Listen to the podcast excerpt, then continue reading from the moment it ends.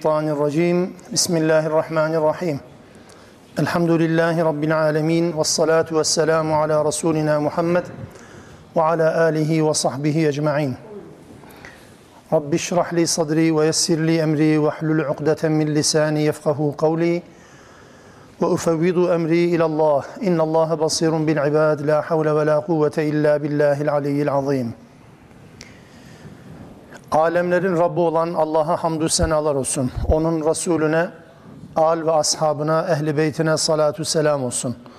Allah'ın rahmeti, bereketi, mağfireti, selamı ve selameti hepimizin üzerine olsun inşallah.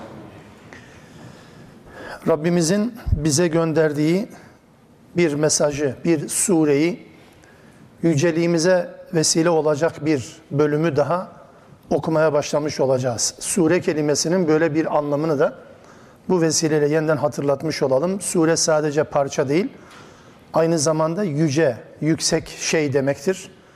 İnsanlar bununla yücelir, insanlar bununla yükselir.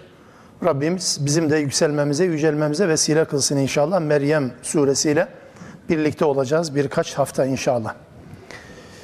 Meryem suresi nüzul sırası itibariyle 44. sırada yaygın olan nüzul tertibine göre 40. sıra yerleştirenler de var.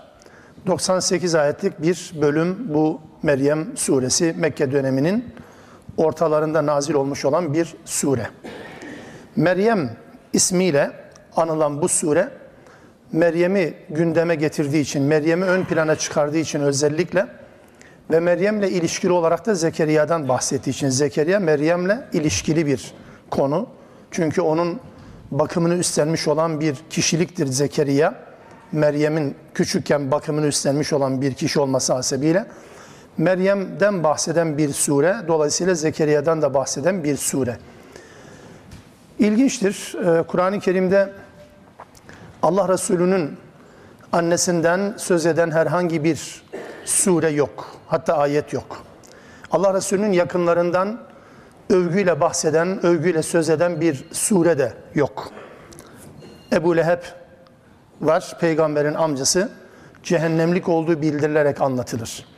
Allah Resulü'nün bu anlamda akrabası yok anlamına gelmiyor ama İsa'nın annesi olarak Meryem'in söz konusu edilmesi, üstelik Kur'an-ı Kerim'de ismi geçen tek kadın olarak, başka ismi zikredilen başka bir kadın yok. Hem bu anlamda tek, münferit, nevi şahsına münhasır bir misal, hem de peygamberin yakınlarından ziyade Hazreti İsa'nın annesi olarak Meryem'den söz ediliyor olması cali bir dikkattır. Dikkat çekici bir konudur bu. Üzerinde düşünülmesi de lazım. Bu surenin nazil olduğu dönemler yani nüzül ortamına baktığımız zaman aslında kadınların isimleriyle özellikle saygın kadınların isimleriyle zikredilmemesi adeti vardır. Böyle bir kural var Mekke döneminde. Yani saygın olan kadınların isimleriyle zikredilmemesi. Kur'an'ın dışında da normal gündelik konuşmalarda da vesairede genelde ismi zikredilenler alt tabaka kesim, cariyeler ya da işte horlanan, aşağılanan, dışlanan kesimden bahsedilebilir isimle. Ama saygın kadınların isimleri genelde zikredilmiyor bu surenin nüzul ortamında.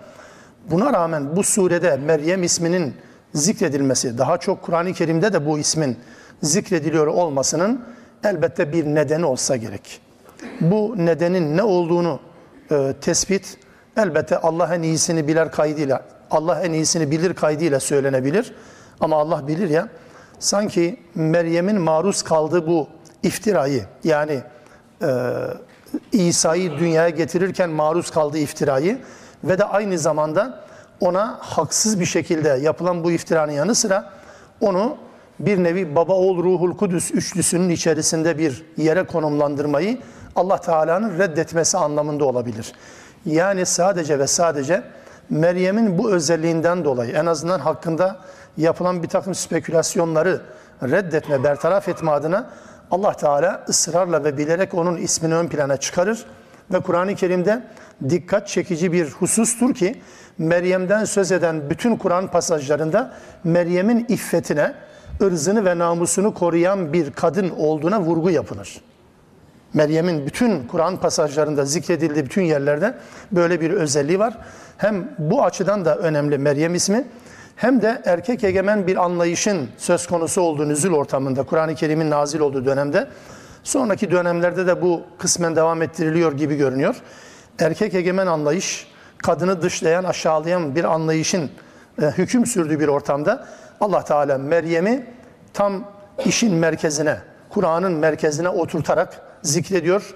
Hem de sadece Meryem'de değil, birçok ayette ama özellikle surenin ismi olarak Meryem suresi. Yani bu isim gerçi sahabe tarafından farklı şekilde de söylenmiş ama Meryem suresi dendiği zaman bu isim akla gelmiş. Ali İmran suresinde de Meryem'den uzun uzadıya söz edilen bölümler var biliyoruz. Diğer ayetlerde de buna benzer atıflar var. Bu açıdan Meryem ismi Kur'an'ın önemsediği, Rabbimizin önemsediği bir konu. Nüzül zamanı itibariyle hangi dönemde inmiştir diye baktığımız zaman Habeşistan'a hicretten önce nazil olmuş olmalıdır. Bu tespit, bu tespit özellikle e, Habeşistan'a hicret eden Müslümanların özellikle Habeşistan'a önce bir grup gidiyor biliyorsunuz. Birinci Habeşistan hicreti, beşinci peygamberin beşinci yılında, Bi'setin beşinci yılında. Beşinci yılda giden bu küçük bir grup daha sonra Mekke'de yaşandığı zannedilen yanlış bir haberle, bir asparagas haberle Müslümanlar e, biraz da aldatılırlar ve Habeşistan'dan Mekke'ye dönerler. İşkencenin ortasında kendisini bulurlar. İşkence dayanılmaz bir hal alınca ikinci bir Habeşistan hicreti olur. Bu kez daha kalabalık bir grup ve bunların başında da Cafer bin Ebi Talip var. Ebu Talib'in oğlu Cafer, Hazreti Ali'nin kardeşi yani peygamberin amcaoğlu dolayısıyla. Cafer bin Ebi Talib'in önderliğinde oraya gidilir. Tabi bu ikinci Habeşistan hicreti biraz daha kalabalık ve biraz daha dikkat çekici bir nevi kurulu sisteme, Mekke rejimine başkaldırı olarak okunduğu için Mekkeliler tarafından, yöneticiler tarafından onların derdest edilmesi adına, onların tekrar Mekke'ye getirilmesi ve işkenceye kaldıkları yerden üzerlerinde devam ettirilmesi adına bir ekip, bir heyet gönderilir. Bu heyet Ebu Süfyan'ın liderliğinde vesaire. Ve bu heyet e, Habeşistan'a gider bu Müslümanları Habeş kralından, Necaşi'den koparmak adına. Bütün desiseler, bütün planlar, hileler devreye sokulur ve Habeşistan Necaşisi kralı, kral diyelim Necaşi zaten Habeş Necaşi dediğimiz onların yöneticilerinin genel ismidir.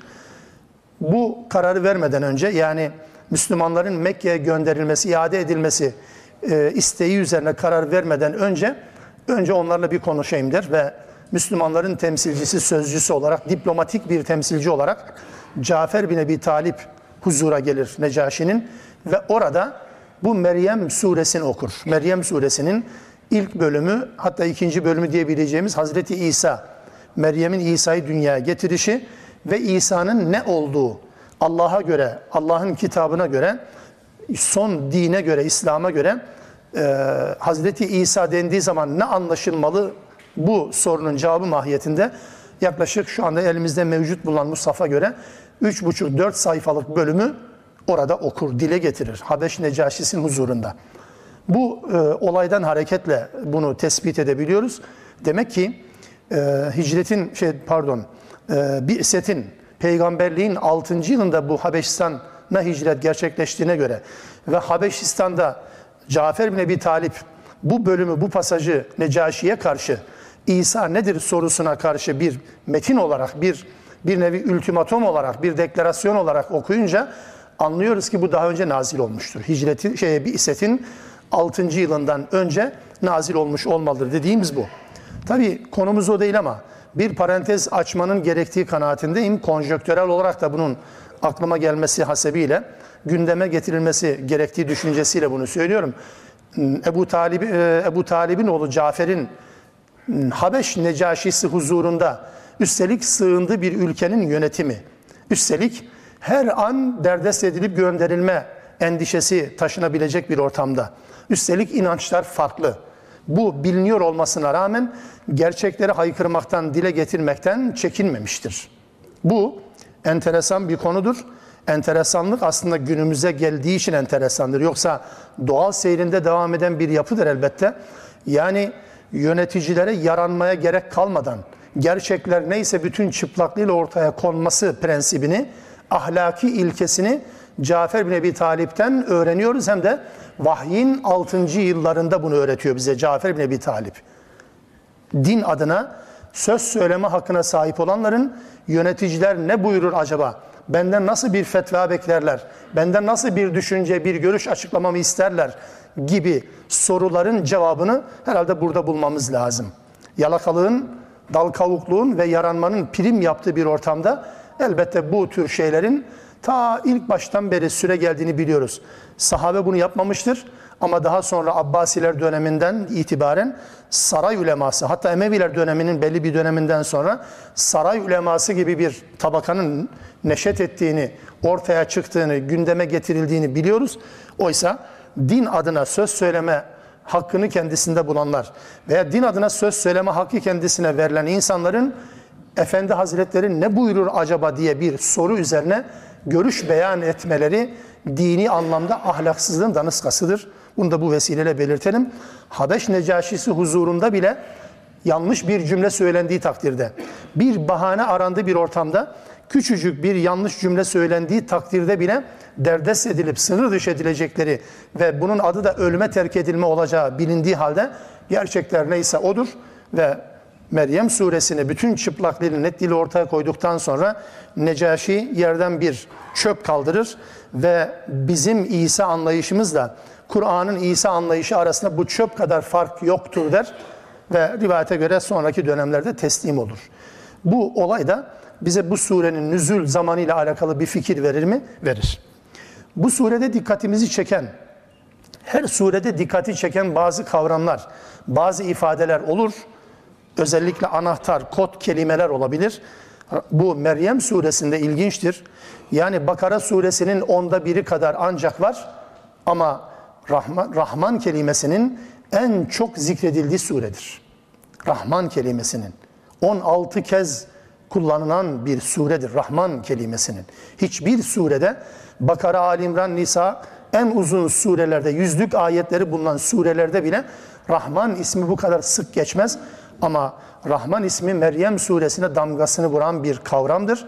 Daha doğrusu Allah'ın bir ismidir. Allah'la özdeş olan, Allah'la eş değer kullanılan bir isim biliyorsun. Mesela Rahim'e böyle diyemiyoruz. Rahim böyle diyemiyoruz. Ben diğer sıfatları böyle diyemiyoruz. Ama Rahman Allah'la eş değer bir sıfat olarak kullanılır. Allah'ın kulları eşittir Rahman'ın kulları. Tabii farkı var mı? Tabii ki farkı var. Rahman nitelemesi bu anlamda önemlidir. Okuyacağımız bu Meryem suresinin konularına, içeriğine bir özetle baktığımız zaman bir defa Allah'ın kudretinin sınırsızlığı anlatılır burada. Allah'ın kudretinin sınırsızlığı. Allah nelere kadir değil ki? Bu konu, bu prensip bu surede açıkça ortaya konur. Mesela bu bağlamda Allah Teala dilerse bu kudretiyle yaşlı bir erkekle kısır bir kadını çocuk sahibi yapabildiği gibi Meryem gibi hiç evlenmemiş bir bakire kızı da çocuk sahibi yapabilir. Allah'ın önünde buna engel bir husus yok. Ve Allah'tan asla ümit kesilmemesi temasını işleyen bir suredir. Allah'tan asla ümit kesilmemelidir. Bunu ifade olarak değil, bir teslimiyet, bir şuur, bir bilinç ilkesi olarak söylenir bu sure. Allah'tan asla ümit kesilmez. Bütün kapıların kapandığı zannedilen bir ortamda bile bunu zannetmez de Müslüman. Başkaları böyle zannedebilir. Bu zannedilen bir ortamda bile Allah Teala'nın mutlaka bir kapı açabileceğini hatırlatan bir suredir. Yine bu surenin bir konusu İsa Allah'ın dilemesiyle Meryem'in babasız olarak dünyaya getirdiği bir beşer peygamberdir, ilah peygamber değildir. Vurgusu burada özellikle ön plana çıkar. İsa'ya uluhiyet vasfı yakıştıran, iftira atan Allah'a bu nitelemeyi yapan Nasara'ya, Hristiyanlara bir reddiyedir aynı zamanda. Beşer peygamber, dört taraf, dört başı mamur bir beşer peygamber burada söz konusu edilmektedir İsa ile alakalı. Ve bütün peygamberler insanları tek bir Allah'a iman etmeye, namazı kılmaya ve zekat vermeye davet etmişlerdir. Bu surenin ana temalarından bir tanesidir. Bütün peygamberlerin temelde ortak çağrısı, davet konusu budur. Ve başlangıçtan yok eden var, yoktan var eden Allah insanı tekrar diriltmeye de gücü yetendir. Surenin sonuna doğru da bu genel ilke hatırlatılır. Yoktan var eden Allah, numunesiz, örneksiz, benzersiz, temsilsiz, benzeri bir modeli olmayan bir varlık olarak insanı yarattığına göre insan yaratıldıktan, bir model haline geldikten ve toprağa konduktan sonra bundan yeniden yaratmaya ne var ki? Eğer tırnak içinde zorluk söz konusu olacaksa modelsiz yaratmak bir model haline geldikten sonra yeniden yaratmaktan elbette daha zordur. Daha zordur Allah'a göre elbette zor ve kolay söz konusu değildir. Bu sure bir yönüyle aile suresidir. Aile suresidir. Yani bir bakıyorsunuz Yahya ile babası Zekeriya'dan bahseder. İsa ile annesi Meryem'den söz eder. İbrahim ile babasından söz eder. Ve İbrahim ile babası arasındaki diyalog Kur'an-ı Kerim'de birçok yerde kullanılır, birçok yerde anlatılır. Nüzul itibariyle, iniş sırası itibariyle, Kur'an vahyinin kronolojisi itibariyle ilk İbrahim ve babası arasındaki mücadelenin söz konusu edildiği yer Meryem suresi olduğunu görebiliyoruz.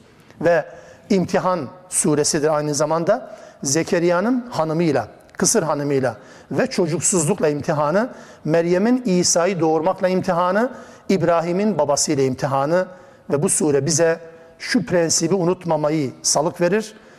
İmkan sahibi olmak için imtihandan geçmek lazım. İmtihan yoksa imkanda beklemeyin. Bu sure bize bu konuyu da hatırlatan bir suredir. Meryem suresi. Kısa ve öz olarak içerik bundan ibaret. Rabbim tamamlamayı nasip etsin inşallah. Bismillahirrahmanirrahim. Kaf ha ya ayn sad.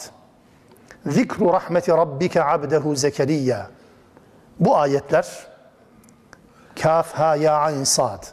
Bu ayetler Rabbinin kulu Zekeriya'ya rahmetinin bir hatırlatmasıdır, bir zikridir.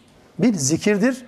Bu zikir özellikle Zekeriya'nın zikri ama Zekeriya'ya Rabbinin, Allah'ın rahmetinin zikrinden ibarettir. Yadından, hatırlamadan ve hatırlatmadan ibarettir. Bu hurufu mukatta ile alakalı her karşımıza çıkan surede bir şeyler söylemeye çalıştık ama bu kelimelere daha doğrusu kaf, ha, ya, ayn, sad ifadelerine belli bir anlam, belli bir şifre, belli bir gizem yüklemenin bir alemi de yoktur. Ne müşrikler böyle bir başlangıçtan dolayı peygamberi ve Kur'an'ı eleştirmişler, ne de sahabe peygambere böyle bir soru sormuşlar. Bu iki hususu unutmamak şartıyla söylüyorum.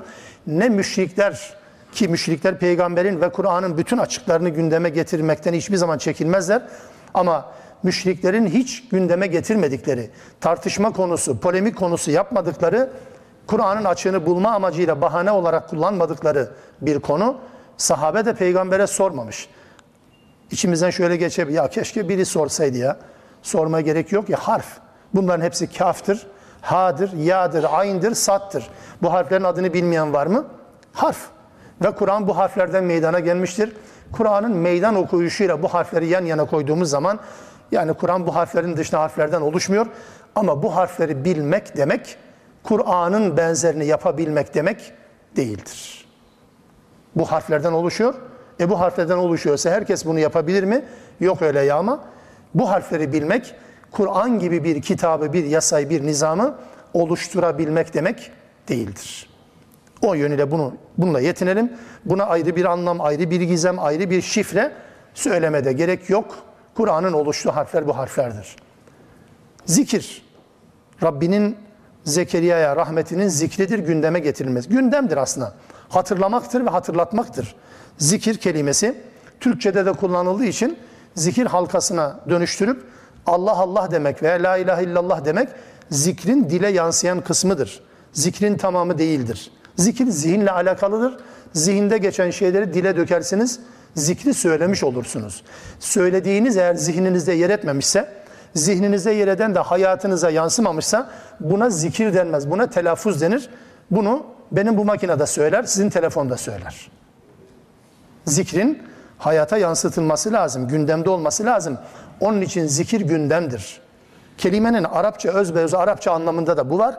Hatırlamadır ve zihinle alakalı bir tarafı vardır zikrin. Ve bu surede özellikle bakın beş ayette beş tane peygamber olarak altıncısı da Zekeriya olmak üzere Zekeriya olmak üzere altı tane peygamberden altı peygamberden bahsederken vezkuru fil kitabi Meryem vezkuru fil kitabi İbrahim vezkuru fil kitabi Musa Vezkur fil kitabi İsmail, vezkur fil kitabi İdris. Kitapta bunları an. Ne demek bunu yani? Sadece söyle demek değil ki gündemde tut. Müslümanların gündemlerini alması gereken şeydir. Birilerinin sormasını beklerseniz kimse bunları sormaz. Birilerinin sorması üzerine eğer bunu anlatacaksanız vallahi kıyamet sabahına kadar kimse de bunu sormaz. Şu ana kadar sormadığı gibi. Hiç Zariyat suresinden bize anlat diyen oldu mu? Kaf suresinden ne bahseder soran oldu mu? Bakmayın 10 tane konu, bilemedim 15-20 tane konu anlatılır. Hepsi de toplamda 10 tane ayetin konusudur. Kadın dövülür mü? Kadının örtüsü nasıl? Mirasta eşitsizlik nasıl? nasıl? Had cezalarının tarihsel mi, güncel mi, evrensel mi oldu? Hepsi bu kadar. Yok mu başka, başka sıra gelmez ki?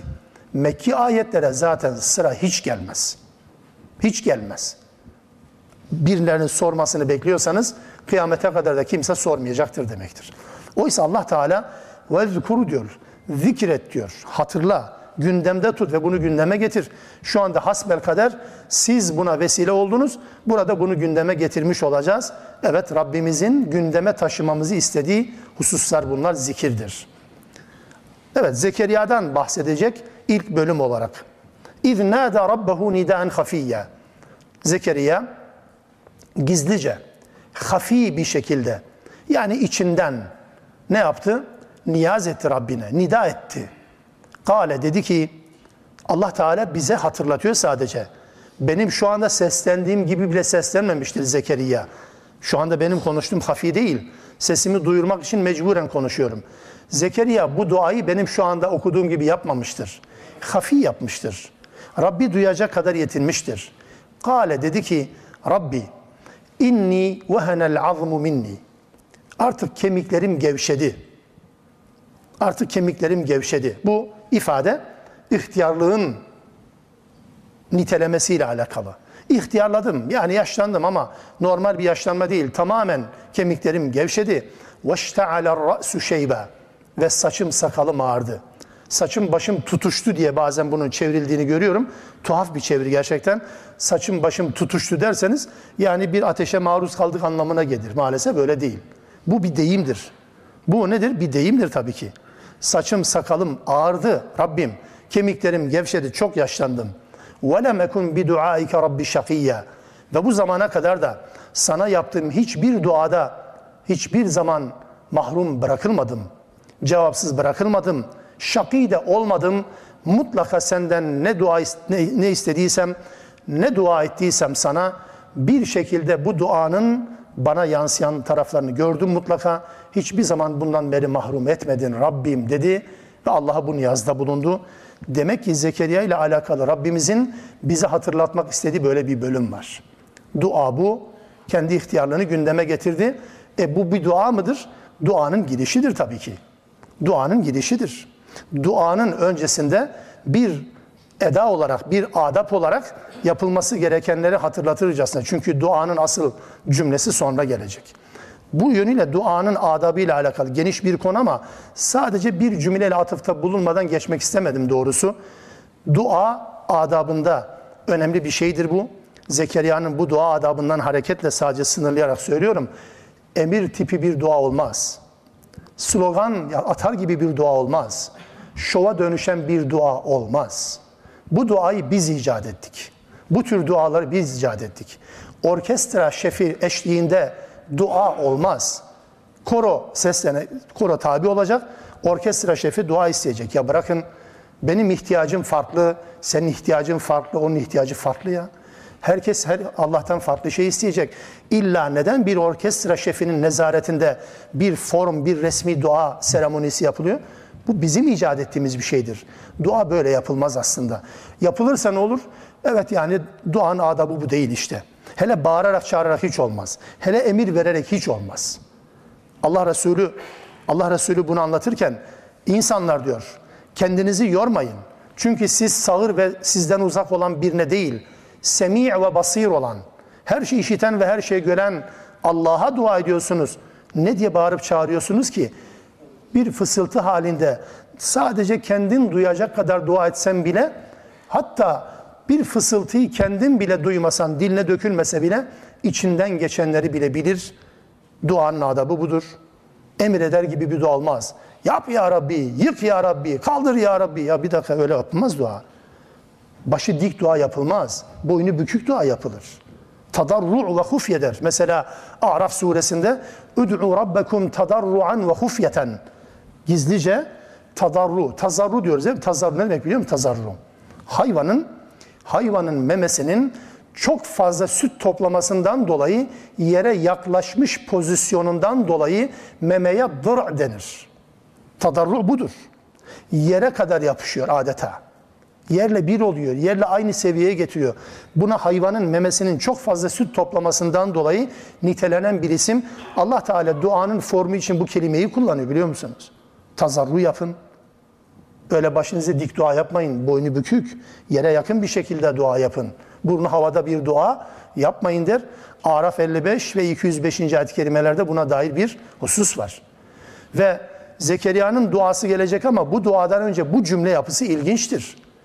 Dua ederken veya duadan önce dua edenin ya da eğer grup halinde dua ediliyorsa ki yağmur duaları gibi dualar bir cemaat halinde yapılabilir. istisnai durumlardır bunlar. Az önceki eleştirim genel anlamdaki dua. Bireysel anlamda dua yapmam gerekirken bile benim kendi başıma dua yapmam müsaade edin hep birlikte yapıyoruz. Öyle olmaz. Herkes kendi duasını yapsın. Birisi söylesin diğeri amin desin şeklinde olan yerler çok istisnai yerlerdir. Yağmur duası özel bir dua formudur. Mesela bu dua formunda dua edenler dua etmeden önce acziyetini göstermeleri lazım. Zekeriya'nın yaptığı gibi acziyetini ifade edecek. Kemiklerim gevşedi Rabbim, saçım başım ağrıdı, benim işim bitti, aciz kaldım. Evet bu bir gidiş cümlesidir. E, yağmur duasına gidildiği zaman da son model arabalarla yağmur duasına gidilmez. Takım kravat giyerek yağmur duasına gidilmez. Kavurma yiyerek, kebap yiyerek yağmur duasından dönülmez kardeşlerim. Bunu söylemek zorundayım. Niye bunu söylüyorum? Çünkü bizim dua formlarımız değişti böyle. Böyle bir dua formu yok. Allah Resulü yağmurun olmadığı bir dönemde yağmur duasına çıkılacağı zaman elbiselerin dış tarafına görünen kısım genelde iyi olur. Dış tarafını içe içi dışa getiriyor. Yani astarı dışa gelecek şekilde elbiseyi ters yüz ederek giyiyordu. Neden acaba? Mütevaziliğin ifadesi. Garibanlığın ifadesi. Bittik. Ya Rabbi aciziz sen güçlüsün. Bunu anlatan bir şeydir. E biz tam tersini yapıyoruz sonra da dua. Peki buna rağmen vermez mi? Verir Allah Teala. O değil ayrı bir konu. Ama dua böyle yapılmaz. Özellikle yağmur dualarına gidilirken özellikle ama genel anlamda da bütün dualarda duadan önce acziyetimizi ifade ederiz. Biz şöyleyiz ya Rabbi, biz bittik ya Rabbi, biz hiçiz ya Rabbi. Bu itirafın arkasından dua gelir. Zekeriya'nın duasını Rabbimiz bize böyle hatırlatıldı. Değilse şunu sorarım.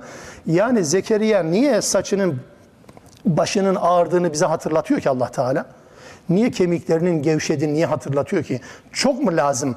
O cümleyi çıkarırsanız yani 3 ve 4. ayetleri çıkarırsanız ne eksilir? Hiçbir şey eksilmez aslında. Ama çok şey eksilir. Çünkü duanın adabını Allah Teala Zekeriya üzerinden bize gösteriyor. Çünkü bir Müslüman olarak benim ve sizin örnek alacağımız bir şahsiyetten söz ediyor. Babamdan, dedemden bahsetmiyor, Zekeriya'dan bahsediyor. Aleyhisselam. Ve inni bu aciziyetini ifade ettikten sonra dedi ki Zekeriya ve inni khiftul mevaliye min varai benden sonra yakınlarım hakkında endişe ediyorum. Bir korkum var. Yakınlarının hakkında korkusu, endişesi ne? Zekeriya biliyorsunuz ki Ali İmran suresinde biraz daha bunu net olarak görüyoruz. Mabet işlerini yürüten, mabet hayatın merkezi, yönetimin merkezi, sadece bir ibadethane değil, hayatın merkezi, yönetimin merkezi, ibadetin merkezi. Dolayısıyla mabet işlerini üstlenen bir misyonu var Zekeriya'nın. Dolayısıyla kendisinden sonra yerine geçecek akrabaların bu konuyu istismar edebileceği, yanlışa gidebileceği, bu rolü bozabileceği endişesini dile getirdi. O yüzden hiftül mevaliye min varai benim arkamdan gelecek akrabalarımla ilgili endişem var. Yerime geçen, geçecek olan akrabalarımla ilgili bir endişem var. E Ve kânet imraati akir ve benim kadınım da imraa yani eşim de kısırdır ama kullanılan kelime eş kelimesi değil. Nezaketen bu cümleyi kullanıyorum. Yoksa imraati kelimenin tam anlamıyla Türkçe'de tam karşılığı olur mu bilmem ama benim karım da kısırdır. Eşim kelimesini kullanmamış ya da Kur'an böyle ifade etmiyor en azından. Bunun gerekçesini kısaca söyleyeceğim tabii ki. Karım da kadınım da kısırdır. Fehebli milledünke veliyen bana kendi katından bir veli ihsan eyle. Niye ben bana kendi katından bir çocuk ver demiyor? Niye bir çocuk değil de bir veli? Veli bir işi üstlenen, üstlendiği işi de iyice yapan, koruyucu olan ama aynı zamanda sözü de dinlenecek olan kişi demektir veli. Bizim Türkçedeki veli anlamında değil, Kur'an'ın veli kavramına, veli kelimesine verdiği anlam bu. Bu anlamda kullanır. Katından da öyle bir öyle bir veli ihsan eyle ki yerisuni ve yerisu min ali Yakub ve cealhu rabbi radiyya. Hem bana mirasçı olsun hem de Yakup ailesine mirasçı olsun. İsrailoğullarından, Yakup oğullarından süre gelen bir peygamberlik zinciri var. Hazreti Peygamber de İsmail oğullarının halkasından, öbürü İshak oğullarına, Yakup oğullarından gelen bir halka. Zekeriya, İsa'ya kadar. Hem bana hem de Yakup ailesine mirasçı olsun bu bana vereceğin veli ve bir de وَجْعَلْهُ Rabbi radiyya. Rabbim onu razı olduğun kullarından eyle. Razı olduğum bir kul olarak istiyorum bunu. Veli istiyorum. Sadece biyolojik anlamda bir bedenden, etten kemikten yaratılmış olan bir varlık değil. Bu Zekeriya'nın kastı. Zekeriya'nın duası gerçekten bunun altını çizerek belirteyim. Tercümelere tam yansıtılmadığı için bazen karambole gidebilir. Zekeriya'nın bu duası, bu isteği baba olma isteğinden mi ibaret acaba? Sadece bir babalık özlemi mi var? Bir evlat özlemi mi var acaba? Sadece bu mu ki? E babalık özlemi böyle mi giderilir? Yani kısır zaten yaşı başı ilerlemiş. Bu yaşta, bu aşamada böyle bir çocuk mu istenir? Bunu herkes bilir ki yani artık olmaz. Mesele değil o. Mesele çocuk değil çünkü. Mesele onun misyonunu, onun rolünü devam ettirecek bir veli, bir varis istiyor. İstenen çocuk değil onun için istenen veli. Mesela bunun benzeri bir ayeti kerimede de Ali İmran suresinde 38. ayet-i kerimede hebli milledünke zürriyeten tayyibetendir. Zürriyet de değil sadece. Nasıl bir zürriyet? Tayyibe bir zürriyet. Temiz bir zürriyet. Çünkü varis olması gereken bir zürriyet istiyor Zekeriya aleyhisselam. Bu yönüyle de yapılabilecek bir şey varsa duanızın konusuyla ilgili bir konuda dua ediyoruz. Bir konuda dua ediyoruz Rabbimize. Dua ettiğimiz konuda yapılabilecek bir şey varsa yapılmadan dua edilmez. Bu bir prensiptir. Fiili dua diyoruz buna. Fiili dua yapmadan, fiili duanın konusu olan işler tabii ki.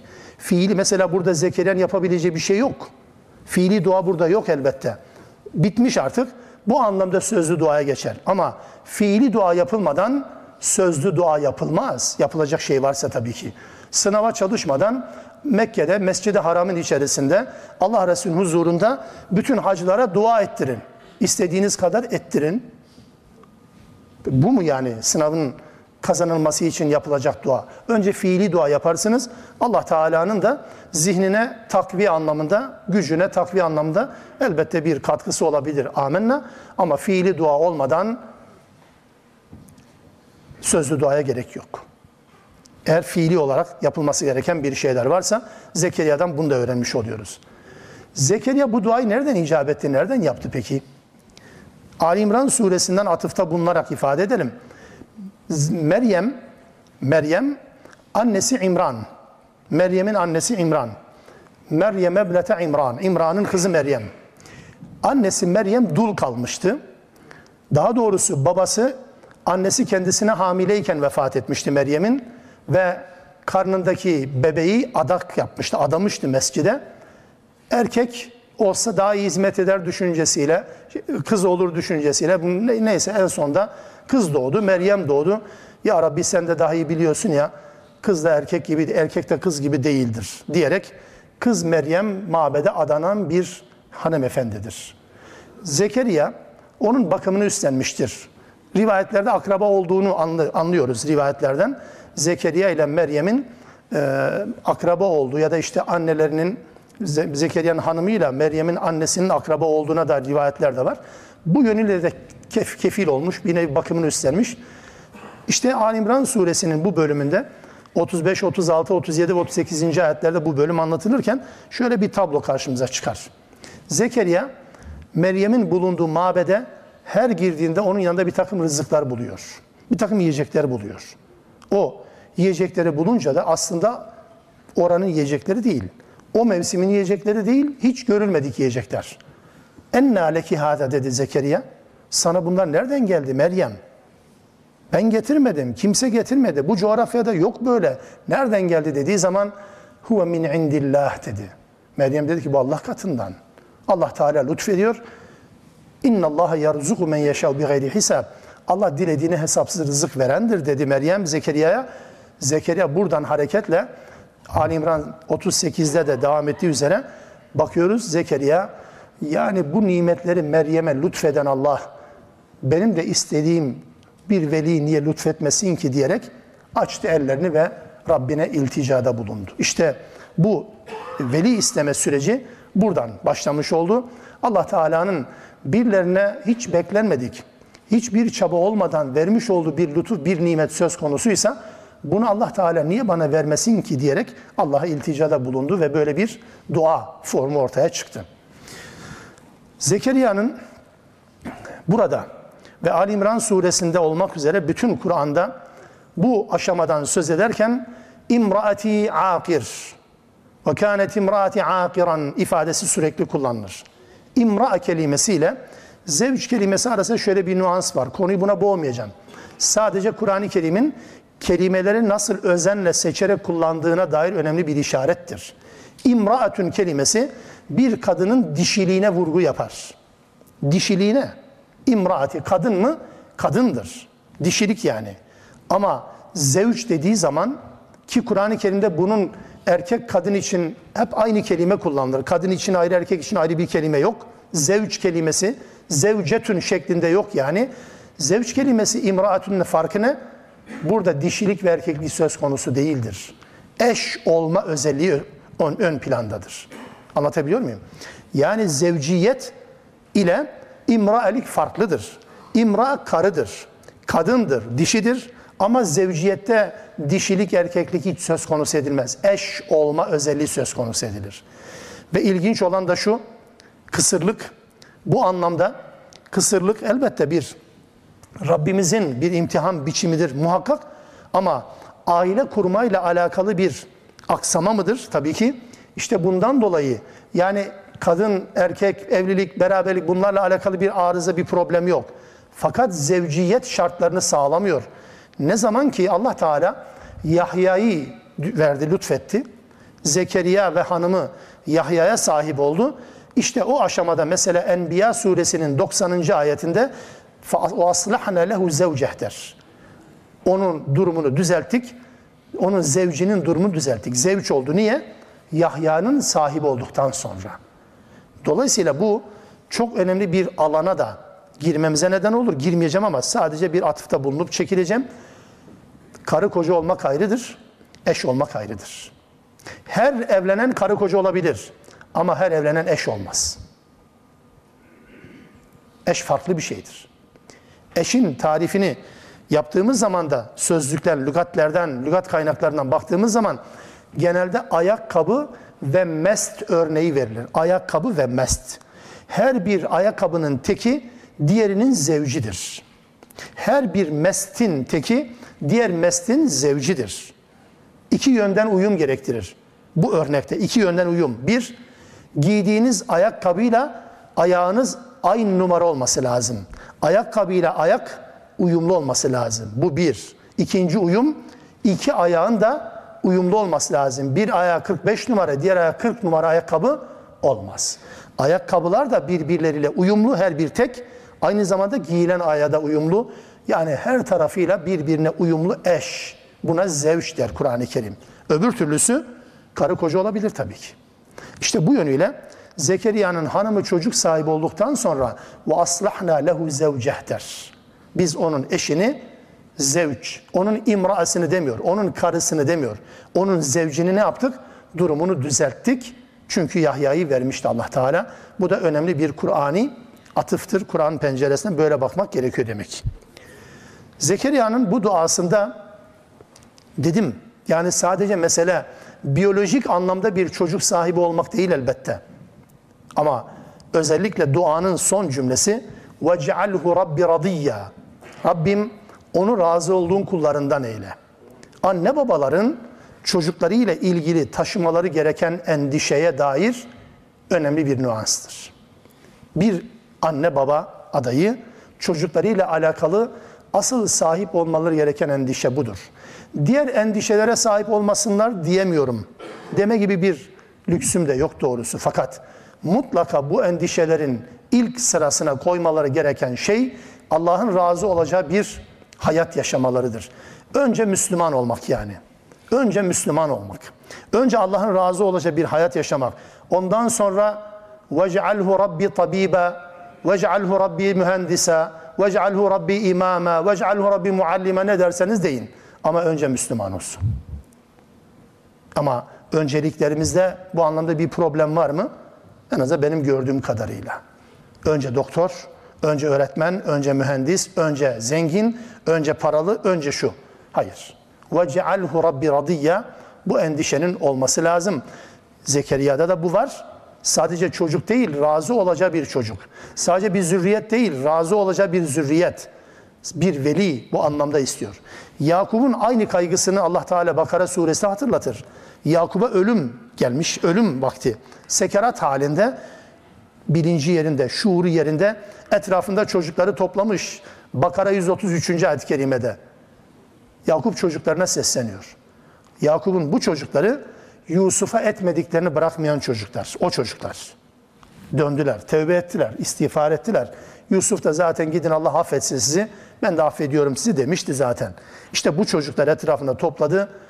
Tam ölüm öncesinde Yakup dedi ki, Ma ta'budune min ba'di? Benden sonra neye kulluk yapacaksınız? Neye? Kime demiyor bakınız ha. Kim sorusundan ziyade ne? Allah'ın neliğini anlatıyor. Allah'ın ne oluşunu, uluhiyetin ne oluşunu anlatıyor. Kime kulluk yapacaksınız demiyor. Neye kulluk yapacaksınız? Kulluğunuz neye? Bu çocuklar derslerini almışlar. Ve dediler ki ilaheke ve ilahe abaike İbrahim ve İsmail ve İshak ilahen vahida ve nahnu ve nahnu lehu muslimun. Biz senin ilahına, ataların İbrahim'in, İsmail'in, İshak'ın ilahına kulluk yaparız ve biz sadece ve sadece ona teslim olanlarız. Tavsiye bu. Son nefesinde arazi mi dağıtıyor babalar? Son nefesinde miras taksimiyle alakalı kargaşa çıkmasın derdinde mi? Yoksa babalar kendilerinden sonra gelecek çocuklarının nasıl bir hayat yaşayacakları endişesindeler mi?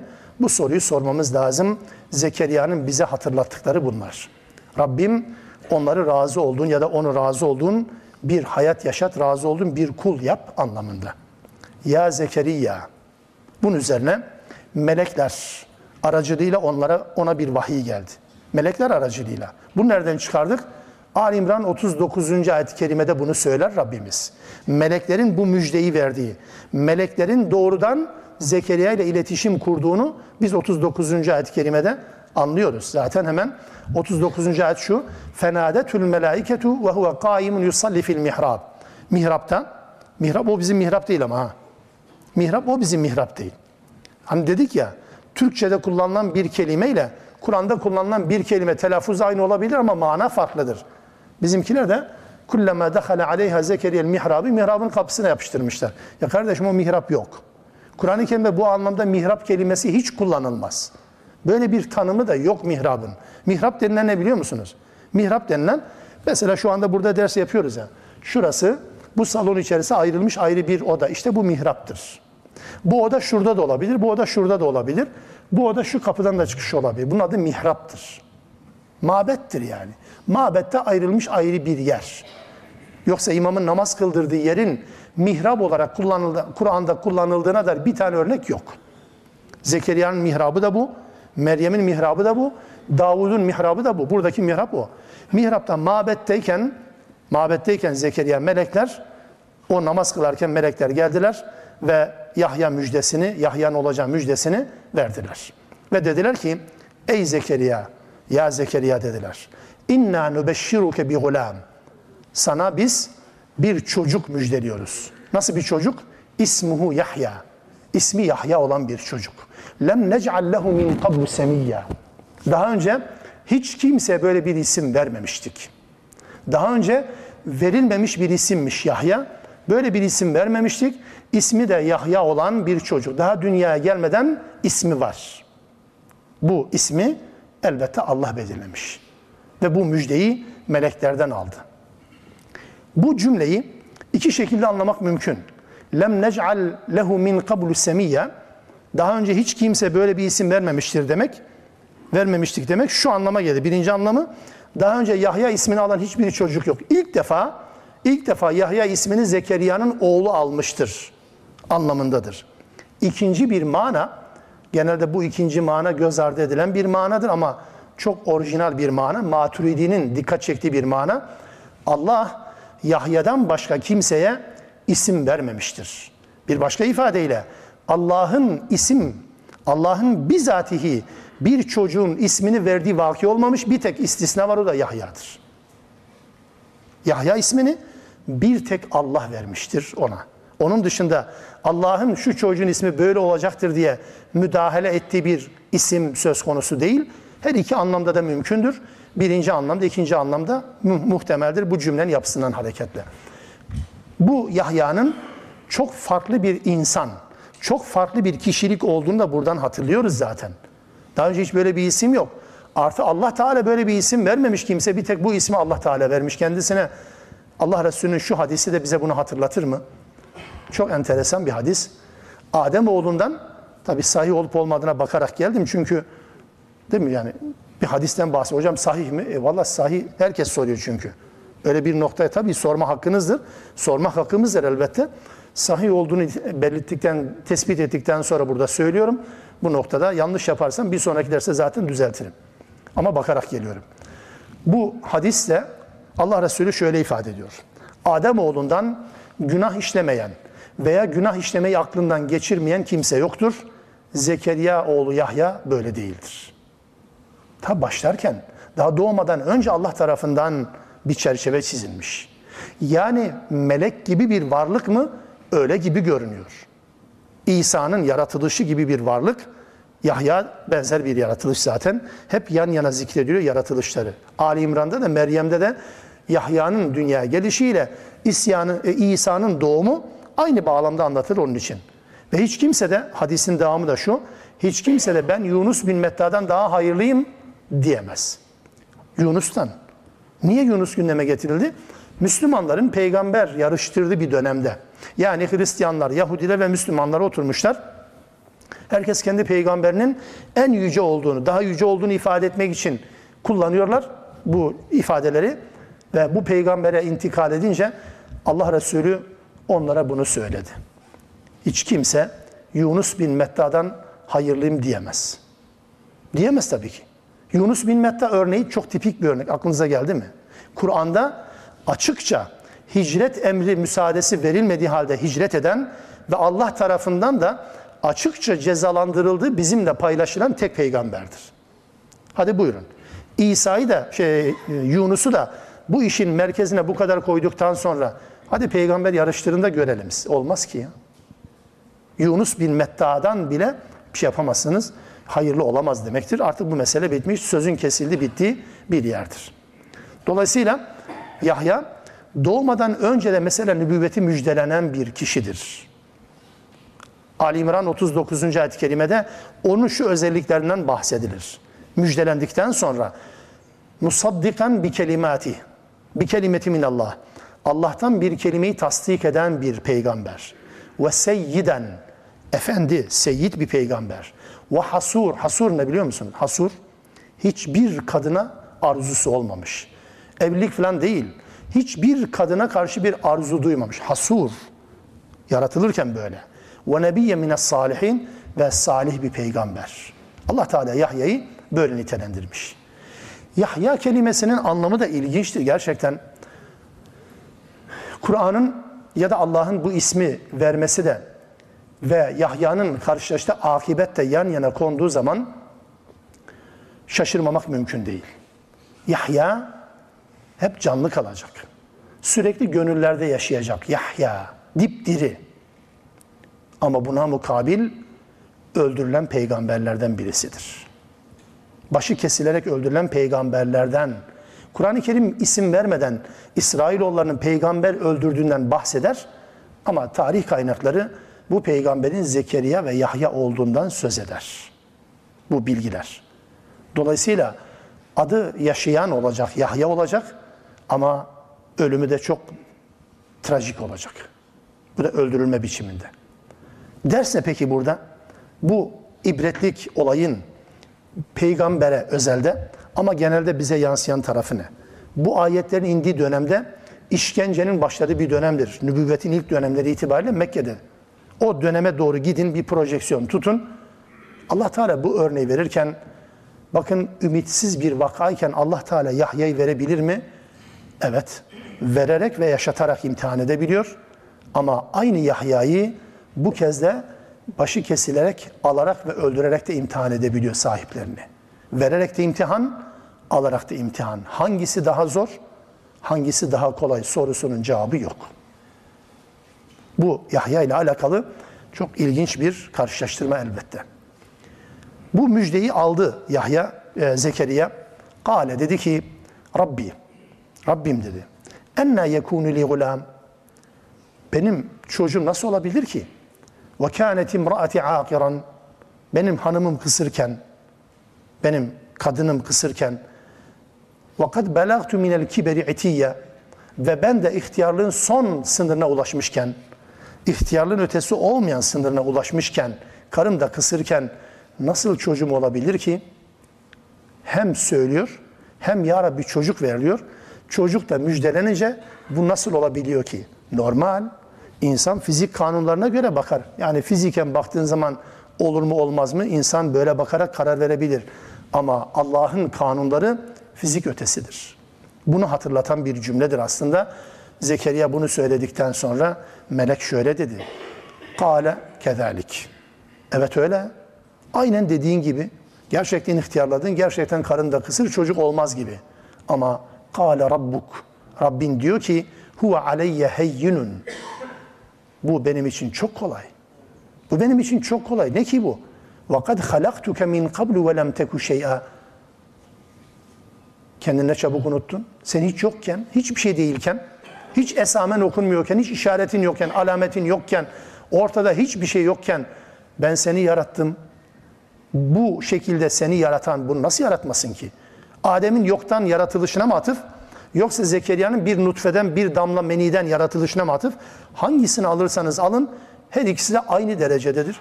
Yokken, hiç esamen okunmuyorken nasıl yarattı sen? Ne çabuk unuttun? Bu Allah'a göre kolaydır, zor değil ki. Kale, dedi ki, Rabbi cealli ayet. Rabbim bana bir işaret göster. Bir ayet, bir gösterge.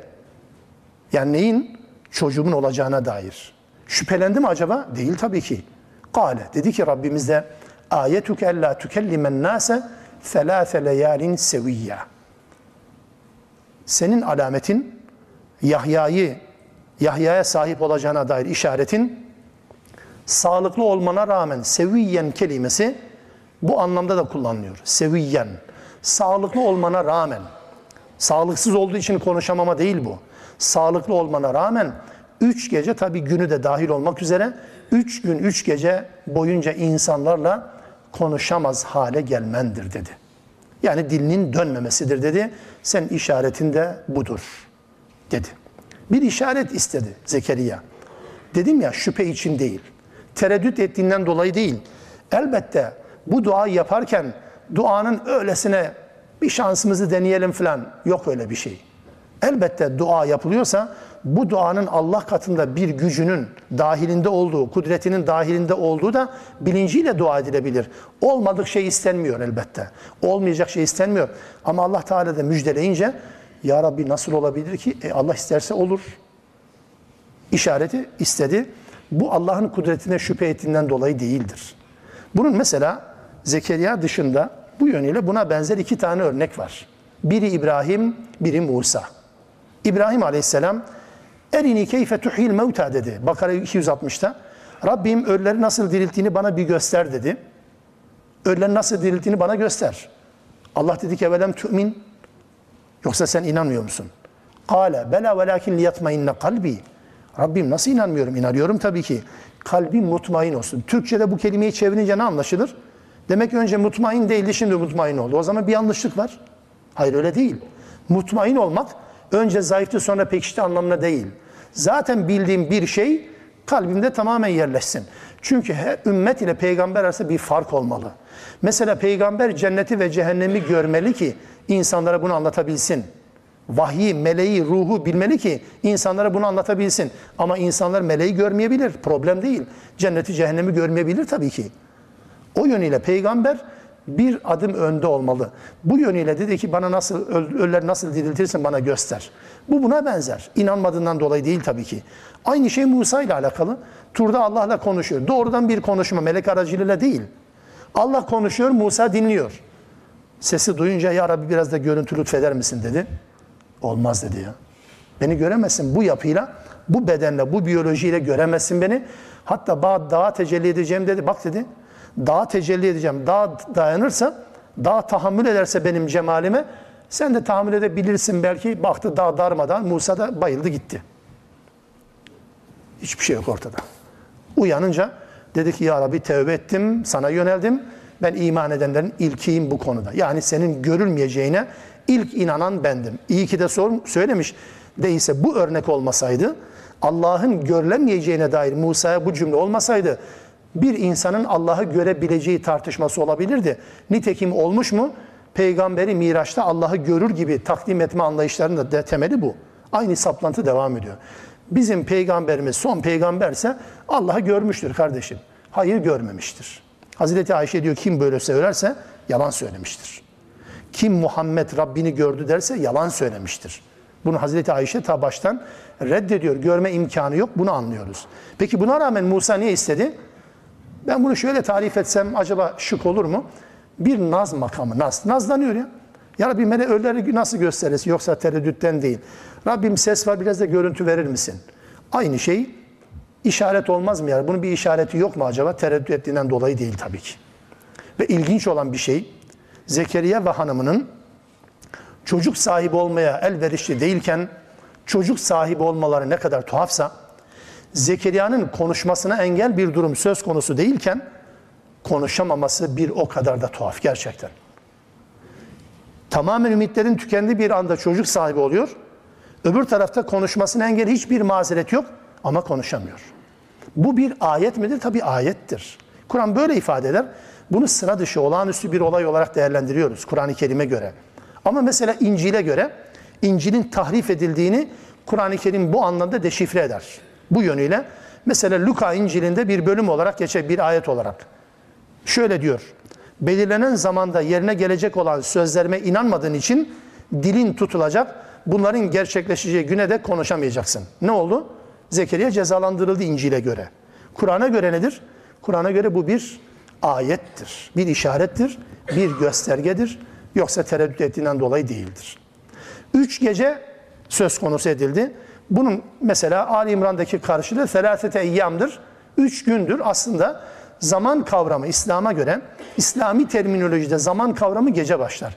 Biz şu anda çarşambayı yaşıyoruz. Bugün salı, şu anda salı bitmedi normal bizim takvimlerimize göre ya da kullandığımız kriterlere göre ama Allah'ın yasasına göre güneşin batmasıyla birlikte salı günü bitmiştir, çarşamba başlamıştır.